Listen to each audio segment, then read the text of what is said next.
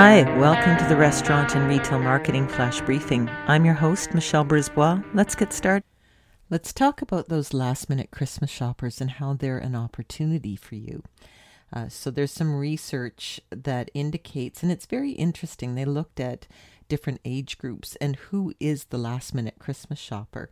And it's actually consistent across all age groups from Gen Z to silent generation. It you know ranges between like 57% and 64% of people shop, you know, the few days or the week leading up to Christmas. So eh, we know that it kind of impacts everybody equally. What's going to be different this year is that supply chain issues, um, things are tight, there won't be as much product, fewer sales. So some of these consumers who are used to getting good deals before Christmas might be disappointed waiting for it.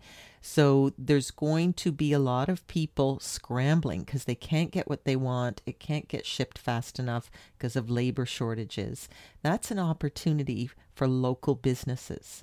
Local businesses to wrap their arms around the people in your town because they can drive over to your establishment get a gift card, get whatever, or buy something, and uh, and then gift that to the recipient, and and do that at the last minute.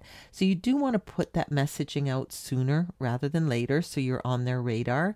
Um, I do have a course on Teachable on local SEO for restaurants. It shows you how to set up a Google business account, and that rocks the local traffic, drives it right to your door. So, um, do uh, look in the link for these show notes to find the link to that course. And uh, so, definitely take a look at uh, a local strategy this Christmas. Talk to you tomorrow. So, come on, let's get out.